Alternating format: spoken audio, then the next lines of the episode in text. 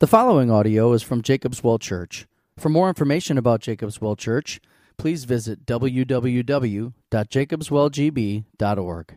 Dear Heavenly Father, we come boldly before your throne because of your grace, and we ask you um, for even grace now as we look into your word and we think about the truths that um, you have implanted in our hearts, and we pray that you would continue to grow us and mature us in you. Help us to turn our eyes away from ourselves and um, just look on you and that finished work that was done at Calvary. We're so thankful that um, our hope is in you and that in you alone. Um, that that is where we have our peace and joy. And we're so thankful that you have given us the desire to um, learn more about you and we just pray that that will fill our hearts with a joy that will overflow to others. They will see the difference, and that difference is Christ in us, the hope of glory. Thank you for this time that we have, and may we learn things um, that would help us to magnify your name and glorify you, and that our lives would truly be to the praise of your glorious grace. We ask this in Jesus' name, amen. Um, Okay, more rabbit trails. Here we go. So hang on. Um, we were talking, I, I wanted to mention this that really there are only three ways that we have to deal with pain of this life, and we all have pain. There's a lady I remember hearing that she travels around and speaks, and they say she likes to always start out. She's real southern, and they said she'd say, Life is hard, and then we die. And then, you know, she'd say it, and everybody would first kind of look, and then they'd start giggling a little bit more, and she'd say, Life is hard, and then we die. And she'd say it over and over, but then she said, You know, but the point is, as believers, this isn't our home, and we're looking for an eternal home, but it is hard. And life is very, very difficult, and it shakes us. And there are only three ways that we choose to deal with the pain that we face in our lives. Um, we can either take our lives and we can kill ourselves. The fact that you are here, obviously, you haven't taken that route, even if you've tried, maybe. And as I said before, I'm not minimizing that. I deal with people that have suicidal thoughts all the time, but that is a way when somebody loses complete hope. And if they're a believer, they have totally believed the lie of Satan and have believed that their hope um, is no longer enough and sufficient for them to be able to deal with the pain of life. Um, the second way and this is the way that, even as believers, is our natural default, and that is to numb ourselves. And then the third way, which is the way we want to live as intentional believers, is to run fervently and passionately to Christ. And I can say that, and what does that look like? And we'll talk about that in the third session. Specific ways and specific things that we can do in our passion to run toward Christ in the middle of our pain. But I want to mention this about the numbing ourselves. That's always going to be our natural default. And your default of numbing is not necessarily my default. And another thing that we don't always numb ourselves with naturally destructive things. Sometimes we can numb ourselves with things that are very good in themselves, but we're still numbing ourselves. Um, there are some people that numb themselves. Obviously, in a world, we have people numbing themselves with destructive things. Um, numbing themselves with prescription drugs and taking too many and becoming addicted to them. We have illegal drugs. We have people numbing themselves with alcohol and they are not comfortable unless they're just they've numbed themselves and they're drunk and it hides the pain. And nobody sets out to do that. Someone who is an alcoholic or who is numbing themselves addicted to drugs and i deal with people like this they never set out to do that. What happens is what they start out wanting to numb themselves and enjoying just that little bit of numbing becomes an addiction itself. So really all addictions the ultimate addiction is addiction to ourself. That's what we all, we all are addicted to ourselves. Christ is the one who sets us free from ourselves, but we don't always live in integrity as believers. It's kind of, I thought it was interesting when people say, I don't like to go to church, it's a bunch of hypocrites. And say, you know, I would just not argue with them. I go, You are so right. Because as a believer, I'm a hypocrite every time I don't live in joy and I don't live in the fact that I am set free from all condemnation and that I have the perfection of Christ and righteousness of Him living through me. And when I don't live like that, every time I sin, I'm living as a hypocrite of who I've been declared to be. So you're right, there are lots of hypocrites, and it's sad, and I'm sorry, but we look to Christ, and it's not about us. You live as a hypocrite when you sin if you're a believer. And your tendency to deal with the pain of that sin is going to be to numb yourself. Um, and so sometimes it's the pain of addictions, like we just talked about, negative addictions. So when I'm counseling, addiction counseling, it's never to get someone to stop whatever they're doing. It doesn't matter if I get a teenage girl to stop cutting, it will be like whack a mole at Chuck E. Cheese we'll, we'll stop that and something else will appear. There will be another way to deal with that addiction. Or you get someone to stop drinking and, be, and, and being drunk all the time. They're going, it's going to pop up someplace else because they're addicted to themselves and making themselves feel better. So unless we allow Christ to take care of our pain and we take it at the foot of the cross and allow his love and his joy to cover that, we're going to keep just going from one numbing thing to another. Sometimes people cha- tr- um, change what they've numbed that's destructive to their bodies and they change it now to numb themselves with something that's actually healthy and it's full of fitness, but it's still numbing themselves. And so now, instead of sitting around and eating five bags of cheese doodles while they're watching movies, they're out and running marathons every other week and they're passionate about this running. And I am not saying if you've run a marathon, you are a number. I'm, I'm not saying that. What I'm saying is that you have to know your heart enough to realize am I using this as a substitute of dealing with my pain, standing in the middle of my pain and applying the gospel of grace and growing in grace and my understanding of Christ when I'm in this pain and I'm seeking a relationship with Him? Or am I trying to cover and mask pain? And the problem with the fitness thing is, you know what? You're not going to be able to do that forever. And it doesn't matter how much someone talks about the fitness. We don't we can't toil with our mortality. Our uh, uh God he tells us, that's why he tells us in his word. Number 1, bodily exercise profits little it's going to profit for a little time, but the exercise, spiritual exercise unto righteousness is the main thing. And I feel like I, I, I have I, I can say that because I'm not standing up here as 600 pounds saying, well, I just study righteousness of Christ.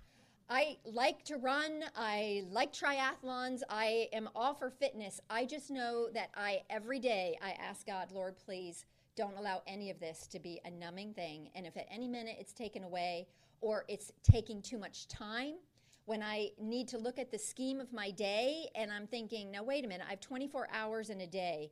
And when the bulk of it would be spent on my own body and my taking care of myself, there's a problem here. And those are th- that's something I have to do before God. You know, you can't go to somebody else and go, "You, that's a God in your life."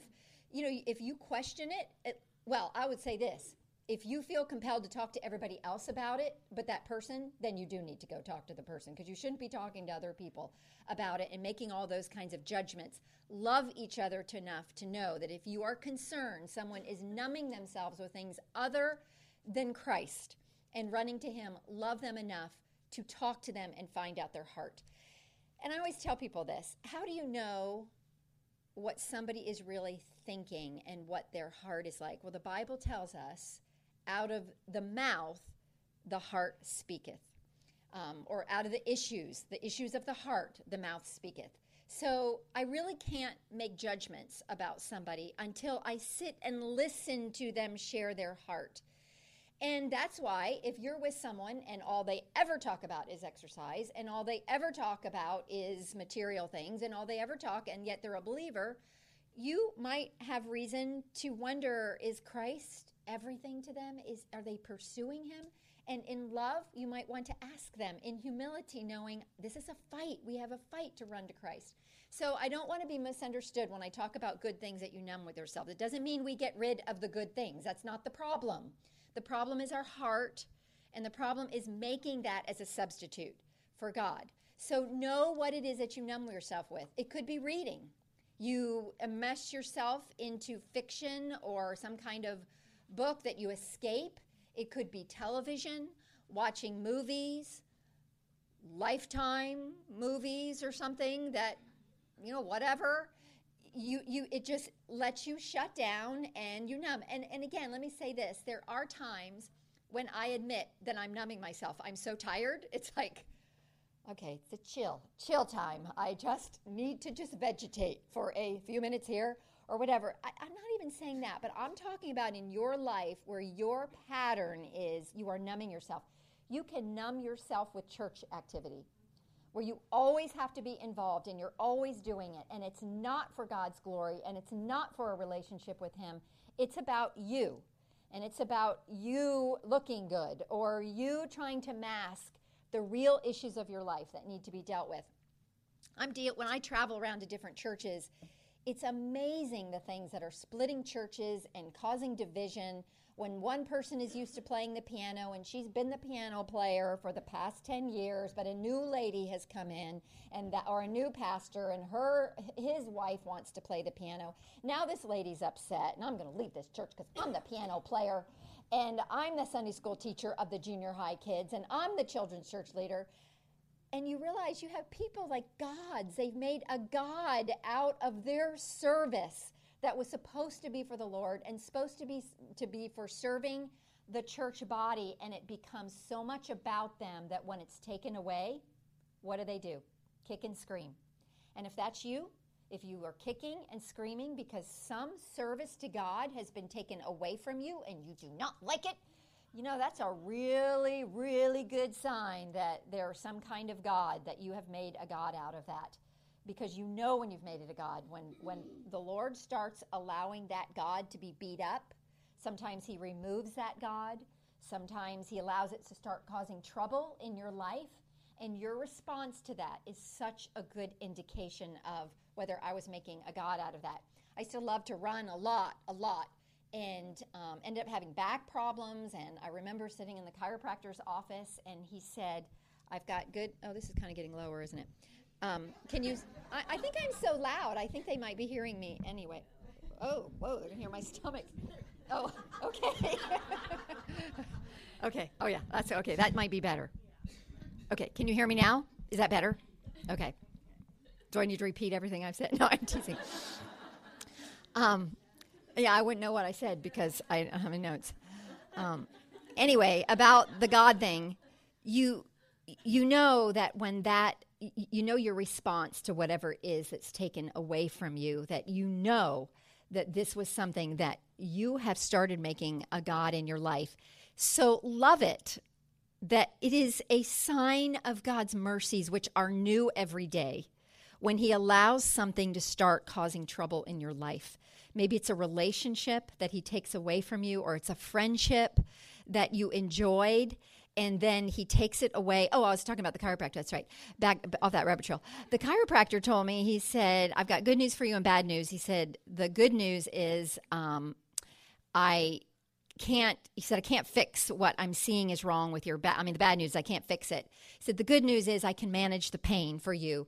But he said, This is probably bad news for you. He said, You really shouldn't be running as much as you're running. And he said, In fact, I would prefer you not to run at all. And if you want to end up in a wheelchair, keep running, but you need to stop running. Well, I remember for about a month, like I was just crying that I couldn't run. Like I'd be walking and I would just run a run so badly. And I'm thinking, oh, this is awful. And I'm like an old person now. And this is just, and I really, I just started thinking about it. I go, why is this so important to me? That I really was making it more important than it needed to be. And there were some things that worked out where I can run a little bit more. But I try to tell myself about things that I love to do. I need to say, how would I feel right now if this were taken away from me? How would I feel if this relationship were taken away from me? How would I feel if my husband were taken from me or my children? Yes, I'd be crushed, but I would not be destroyed.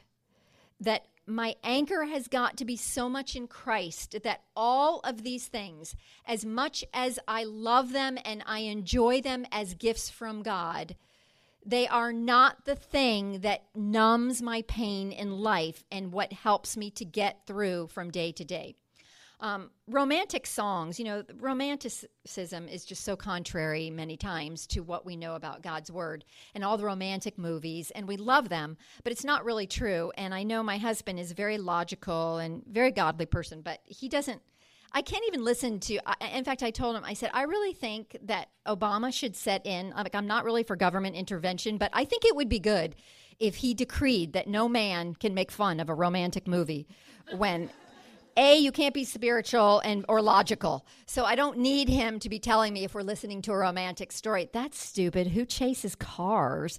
Or or you know the place there's a place in a song where it says let's forget what we're told before we get too old. And he'll go oh that's rich philosophy. That's rich holly.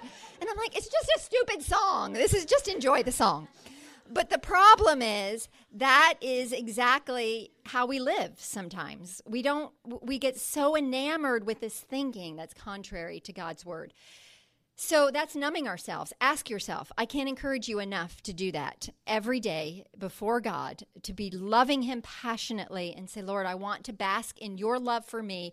I want to be thinking about your goodness. I want to be running to you and resting in your incredible love and your mercies that are new and your grace. And I want to experience that in its fullest and enjoy it so I can live to the praise of your glorious grace and that I'm not numbing myself with anything, whether it's good or bad or it's a problem.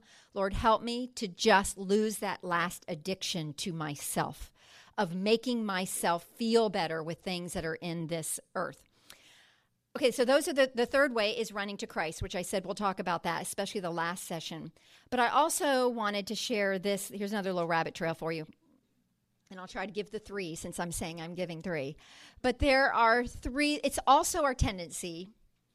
Um, I said this a lot, but it's true. Do you realize how just the battle we're in? We are in a spiritual warfare. There is an enemy and the flesh and the devil. In fact, I tell people, do you realize before we were saved, before we became believers, there really was just one enemy we wrestled with? It was that we were at enmity with God and there is this enemy this this um we're, we're, enemies and there's animosity that we have and the gospel's an affront to us. And whether we knew it or not we were warring against god's truth. That was our that's where the warfare raged. Then we get saved and we enter into this relationship with christ. And now we don't have one enemy we have three. We have the enemy the flesh and the world, um, our flesh, and then we have the world, all waging war against our position in Christ. So our expectation should be that life is hard and that it's a warfare. And in warfare, people get hurt. There's even collateral damage in warfare, meaning when somebody is fighting in a warfare, sometimes innocent people around get hurt. Sometimes there's friendly fire. So, yes, even in your church, you get hurt by people in your church who are part of the body of Christ. And that shouldn't be such a surprise to you. That shouldn't be like, I can't believe it. Of all people, they shouldn't be hurting me. They're Christians. I expect this of the world, but not people who are believers. Well, you know what? Start expecting it because there's friendly fire in warfare and we're all fighting, and that person is fighting and they're in a spiritual battle. And sometimes you get hit in the process. And if you realize somebody's a believer and they hit you, they're they're manifesting a spiritual need at this point. So don't make it about you. Don't try this is why it's so wonderful when you run to Christ because you start learning to deal with people out of your fullness instead of your emptiness. I'll give you an example how I know, and we all have emptiness in our heart. We all do. We're not going to have that fullness in Christ, living that out until we're we meet him and he, we are fully transformed into being just like Christ. We have our new bodies and new life. So while we're here on this earth, we're fighting against that. There's some emptiness that we have, and we want Christ to fill it. Um, and we want to run to him, but we all have some emptiness, and we need to know where that is and we need to understand, identify where I'm dealing with someone out of my emptiness so I can ask God to cover that with His grace. But I'll give you an example. Here's how I know I was just thinking this the other day that I was dealing with my daughter out of my emptiness. Um, our daughter's very non emotional. And I knew she was like that when she was five and we're watching Bambi. And who doesn't cry when when Bambi's going, mutter, oh, mutter, oh, hate, I just can't even think about it. You know, that's just, it just, it's just such a horrible scene. And, tears are you know flowing down and and i look over and she's literally staring at me it's a movie like she just was like irritated that i was crying uh, that's when i knew there's a problem you know she's like her dad and she's just very logical so she's not really emotional about things she's also very private I'm on Facebook. She does not like me to talk about her, and she means it when she says it. So I hardly ever mention her. Um, and if I do, I get her permission and make sure it's okay. And even then, it's like, I guess. Um, she just doesn't like it, and she's very quiet. So when I pick her up from school, she's had a long day trying to be studious and she just doesn't like to talk to me. And I wasn't that way. When I got in the car with my mom after school, I told her everything, and I'd be cheering around her while she's fixing supper and telling her about everybody and every conversation. And and I just felt like we had the coolest relationship. We were like best friends. And Macy gets in the car, and she's just, and I'm like, "Hey, babe, did you have fun?" Yes. Well, tell me about. Does this happen? Mm, no. She's like, "Mom, I'm tired." And I, and I, I get irritated. You know, I'm feeling like that hurts me. She should have a relationship with me. I drove all the way here and picked her up. so this is what I said to her. I said, "Do you know what, Macy? People like me. You act like you don't like me. Listen, I deal with college kids and high school kids. They pay to see me." and you and I'm giving her this long lecture telling her how they pay to see me and she can't even utter more than huh, a grunt, this is not appropriate. So, you know what? I don't have to drive all the way here and pick you up. You know those kind of lectures that you've given? I don't have to drive here and pick you up, but no, I did it because I'm your mother and I care about you and blah, blah, blah, blah, blah, blah, blah, blah, blah.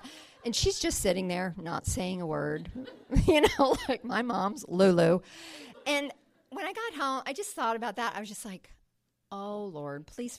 That is just I'm dealing with her out of my emptiness. I want her to feel feel something in me instead of dealing out of fullness of loving Christ and trying to help her and be kind and not make it about me.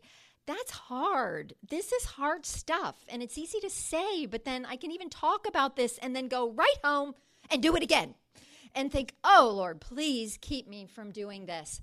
But this, the first step is just recognizing we're addicted to ourselves and just saying, Lord, please, just help me to drop dead. When you wake up in the morning, just say, Lord, please, just help me, just drop dead, die to myself. And I have a friend that said that. You know, he used to get up and look in the mirror, drop dead. Okay, that was his little routine. and to just say, it's not about us. I don't want to be addicted to myself. I want to run to Christ for the fullness that He allows me to experience so I can live to the praise of His glorious grace, and so that we can show that difference to a world who is so addicted to themselves and their own self power and have to muster that up, and it's never enough, and they have no hope when we have the hope of Christ. Okay, now, what are, when I talk about that we have defaults, there's also our default is to substitute the message of the gospel and when I say the message of the gospel, yes, I'm talking about the fact that Christ came, that he took on flesh, he became like us without sin, though, and that he suffered and he died on the cross and he bled and he was raised again and he lives forevermore and he calls us to himself as his children and loves us and enters into a relationship. And he has taken all the wrath of God upon himself. Every last ounce of that cup of wrath was drained on Christ. And now there's nothing we have to do to have him love us more or love us less. And I don't stand up here and get to speak to you because I had a good day or because I'm in tune and right with God. So there I deserve to be able to talk today. And if I have a bad day, I don't. No, I just know I wake up every day undeserving. And it's Christ who is the one, and I stand here because of Christ, not because of me. Okay, we know all that, um, and we can say that, but our default is to still substitute that message for three other things that I want to talk about. Um, first of all, and, and if I if I give two, yell at me, okay, you sequential people. But the first one I want to talk about is the moralism. Moralism puts an emphasis on the will. And your tendency, some of you especially, is going to be to substitute that message by emphasizing your will. You're just going to try harder and you're just going to do right because it's just what you want to do and it's the right thing to do. Um, and there's nothing, there are times, I was going to read a quote. I guess I'll have to bring it later. Hopefully, I'll have it. But C.S. Lewis has a wonderful quote about the will and duty. And he said, You know, you want to be with someone who's clean and honest and kind because they like being clean and honest and kind, not because someone's making them be clean and honest and kind. And that there's actually something that detracts from someone that gives to you that you think is being really kind to you out of their heart, and then you find out they were told they had to do it. It takes it away. It's that idea of duty or delight. We want someone to delight in loving us. And that's the way God is. He wants us to delight in Him. So, even though that's true, yes, there are some times when you just will to do right because your relationship with God at that point, there's just, you're in such a battle. It's at this moment just willing to be kind to this person. But you know, you do not want to substitute for suit that for the gospel because you know what will happen? What God in His grace and mercy will do for you, He will put you in a position where I don't care if you will till the cows come home, it's not going to work. and it's not going to be enough. All of a sudden, your will, even in your strong will, is not strong enough to do the right thing. And you have to be careful about making that will because then you can become very moralistic. I remember when we lived in Florida, it was very difficult for me because here we have our son who struggled a lot, lots with his behavior, lots of issues um, proclaimed Christ, and we really believe that he, I mean, he's just very interested in spiritual things and in the Word and begging God to help him to obey better and just lots of struggles. And I'm thinking, here we live in this subdivision where there are kids who are living more moral life and obeying better and it was just like a lot of families around that their kids were real smart and they're all about becoming attorneys and wanting to do wonderful things. And they're living these moral quote unquote lives. And i'm thinking okay what is wrong with this picture? That we're the ones that have the gospel and yet why are these people living this way? It's because there can be people who do not know christ who have strong wills and god's given them keen minds and, and disciplined by where they can lead very moral lives and be very unsaved. So why would we ever want to substitute for the gospel like that? That's no diff. Why do you need? Why did Christ have to come if that's what it took? If it just takes willing to do better, and I'm just going to try harder. Well, there's a whole world that's doing really well trying hard, and they don't have the gospel. And Christ's coming would be in vain if that's what it was all about. So make sure you're not substituting the will. I grew up in a generation, and those of you that are like 20s and 30s, I think it's really different now, especially the 20s. But I'm in my 50s, and I think 50s and 60 years old, those ages. I we really grew up in a culture where there was a strong emphasis on morality, and it was will. So when I talk to older people, sometimes they'll make that kind of statement. They just I can't stand all these divorces. Why don't they just learn? You just stick with your husband and you just love him, whether you just do it. And it's the way they talk it just kind of makes me amused just a little bit because this is coming from the generation where my mom will do this sometimes. We don't do like young people do today. Do you think we had it? We had it rough, but no, we hung in there. We did the right thing. And she talks like, I'm like, Mom, you're talking like your generation. Yes, you guys were willful. I'm glad. And you just did the right thing. And you went and you woke up at three and milked the cows. And then you did this and you did that. And you were workers and you didn't have time to sit around and think how bad life was. I see you know, I'm glad for you, mom, and I, and I'm glad that I grew up with some of that. But you know, it's you can't substitute that for the gospel. That's not the answer. Why don't they just start willing? So that's the will. That's moralism. Or then there's emotionalism. Emotionalism puts emphasis on the emotions in your heart. So as long as I'm feeling really spiritual, everything's good. And as long as I have this really cool worship experience, it's really great. Now, this younger generation and those of you that are 20s, you know, when I say this, I'm not cutting you down at all because I just, you know, blasted us. The younger generation now, the I think the huge gospel substitute now is emotionalism. So I could go to a conference where I'm helping out with lots of college kids. I can be at Passion and I can be surrounded by kids who are passionate and I they mean it. I'm not sa- I'm not minimizing at that point that there isn't this sense of emotion, but you know what? If it's not the gospel, they have all that passion and then they go have sex with their boyfriend or girlfriend that night. It, it, it, it, there's a disconnect sometimes. Just being passionate doesn't mean I'm walking in the truth of the gospel and I'm living a life that is displaying the holiness of God. Um, so, and you can't, you know, some people just they have to keep going to conferences. And I grew up in a kind of circle of um, fundamentalism where there was a strong emphasis on like going forward and throwing sticks in the fire and I'm like, you know what? You can burn down a whole, cut down a whole forest and stick a whole forest in the fire. It's not going to be enough. All those emotional experiences, and you don't want to substitute it. And sometimes, frankly, if you do that, God will allow you to go through a darkness and He will allow you to get put into a tunnel that's dark and dreary and it's emotionally painful. And you know what? The gospel will get you through. Christ will get you through. And it doesn't matter if you even see light at the end of the tunnel on this earth. There is light, and it could be glory, and it could be your heavenly home.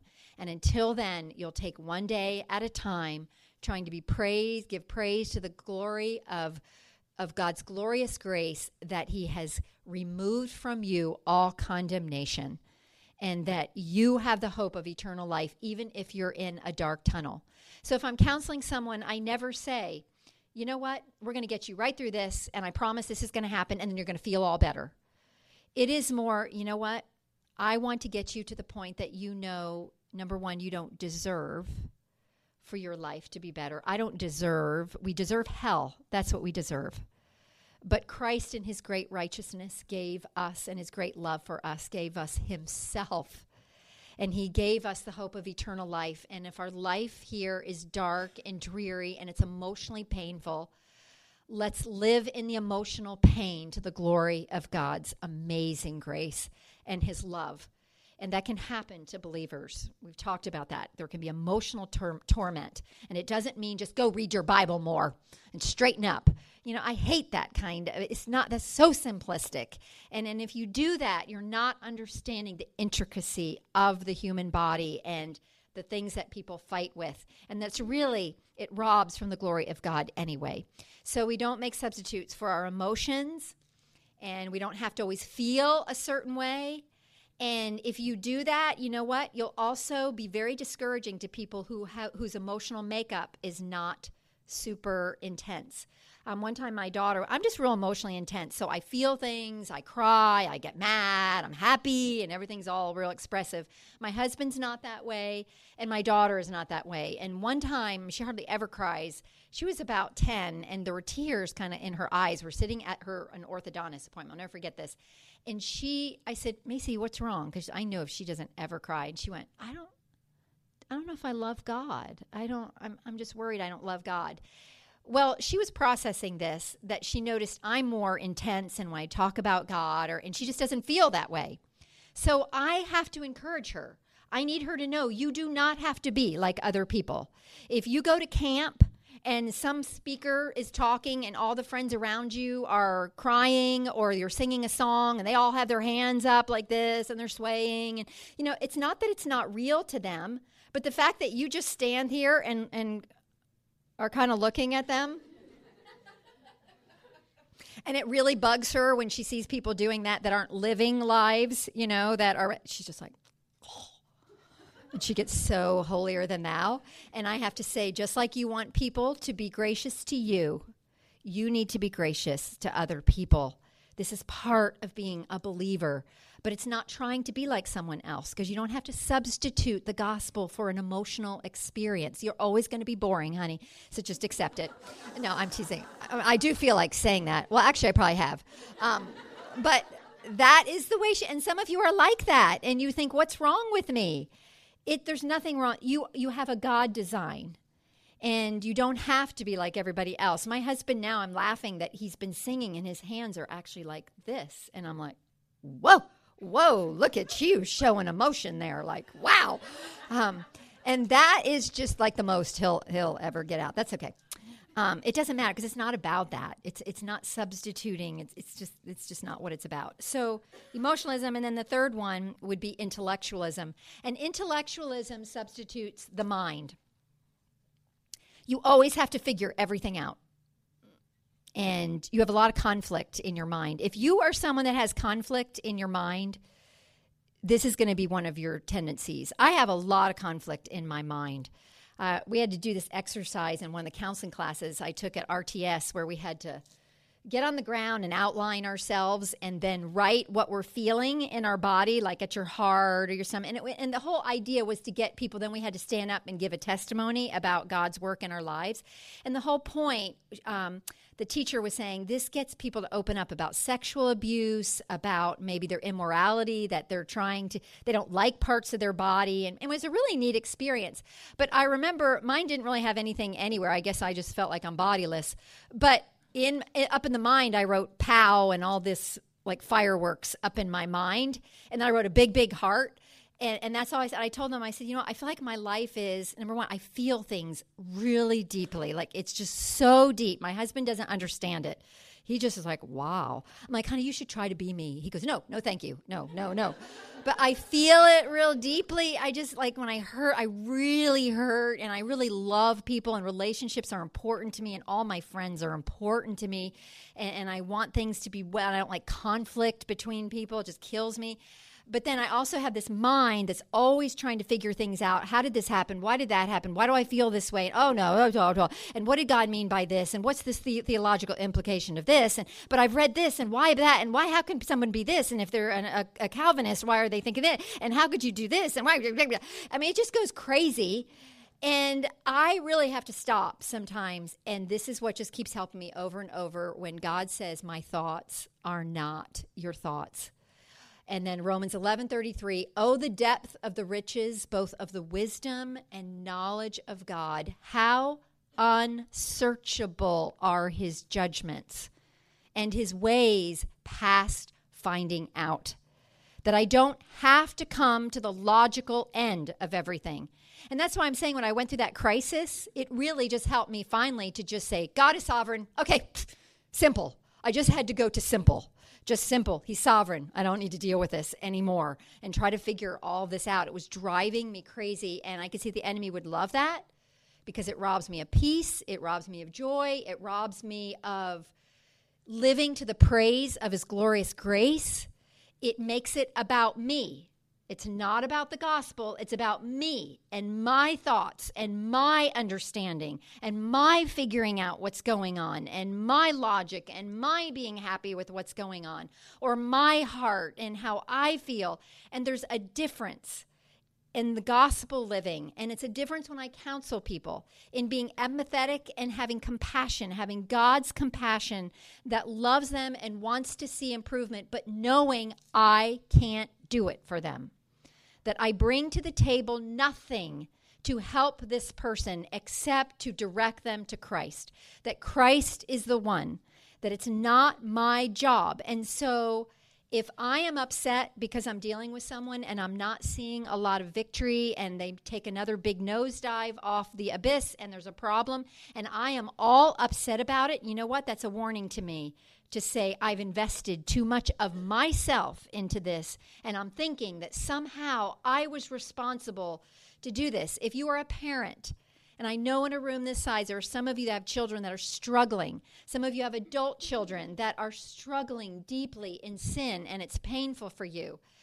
If you are constantly so upset about that and you can't find joy in Christ, you need to ask yourself am I thinking, am I substituting the message of the gospel with myself? that I keep thinking there's something that I should have been able to do, there's something that I should have done differently. Do you know what? We all have things we should have done differently. I don't care if you're a parent have 10 kids all in the mission field writing theological books. There are things you could have done differently, and it's Christ. It's His grace alone. So you confess the things that you know you did wrong, that you should have done better, and you just look to Christ and say, Lord, you are the healer of the broken heart. I am not. I'm a mess. I, am needy, and I and I, and my weakness is my strength. And I don't always try to think there's got to be a formula. Isn't it amazing? I was just talking to someone at breakfast that psychologists talk about this that we don't like, we're afraid of other people's pain. We're afraid of it because we're afraid it will somehow wear off on us. So we distance ourselves from other people's pain. And you know how we distance ourselves? We distance ourselves by pointing out things that we don't do, that they do, that might somehow make it impossible for their painful world to be our painful world. And the example they gave in a book that I was reading, I thought this was interesting. It said, How many times, if someone is killed in a car accident and they happen not to have a seatbelt, what is the first thing that everybody is going to talk about from then on if you don't have a seatbelt? Well, you know, she didn't have, a, well, she wasn't wearing a seatbelt. Well, you know, she wasn't wearing a seatbelt. And, and why are we so prone to have to point those things out at all times? Because part of it, it isn't just that, yes, it's a fact, it's dangerous to not have a seatbelt. But you know what? People are killed all the time who wear seatbelts. It's that at that point, when we say that, we think that's going to somehow distance ourselves from that kind of pain. Or someone, Paul Tripp, some of you have heard of Paul Tripp, but he was sharing, he had a daughter that was walking on the side of the road and a car came, careened right into her, smashed her against a brick wall, broke almost every bone in her body. She's being repaired. I mean, she's actually walking around now. I mean, it's an amazing story. But he was sharing that how people would say, Oh, well, I never let my kids walk on the side of the road like that. I don't do that. I mean, they're thinking they're, they're not trying to be mean, but what what are they doing at that point? Oh, no, that's not going to happen because I don't do this. That happens even with the way children when they struggle. If someone struggles, you can just hear people sitting around sometimes. Well, that dad was never home. He was always ministering. Did you notice that? But you could have the same family where their kids turn out well and they're loving God and they'll go, Oh, he's just so godly you know, just loves people, goes around and serves the Lord all the time. And it's because we just, that's what we do as humans. And that's why we need to stop doing that. We need to stop substituting the message of the gospel for our formulas, whether they're emotional formulas or intellectual formulas, or whether they're will, formulas of the will. And we need to just say, this is all about Christ.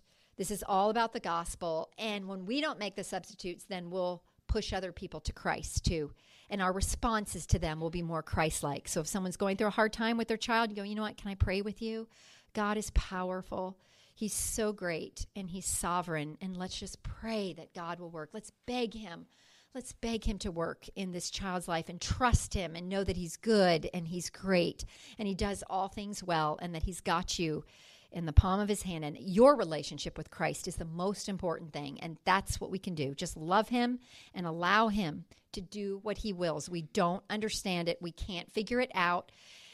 And we just focus on the message of who he is without making substitutes. Okay, am I supposed to stop? Yeah, okay. Were you trying were you trying to signal to me the whole time? You were trying to mind my piece. Oh, you're just like they're going like, what is her problem? She needs to chill.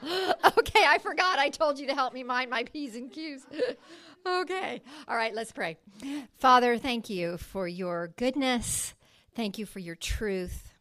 Thank you for the word.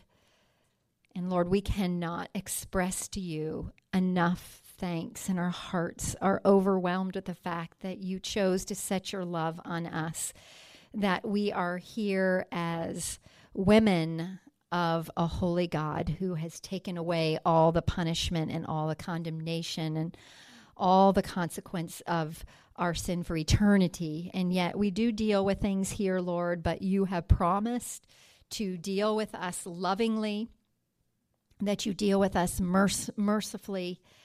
And Lord, we are so thankful for that. And may today we just rejoice and deal with each other and interact with each other out of that fullness.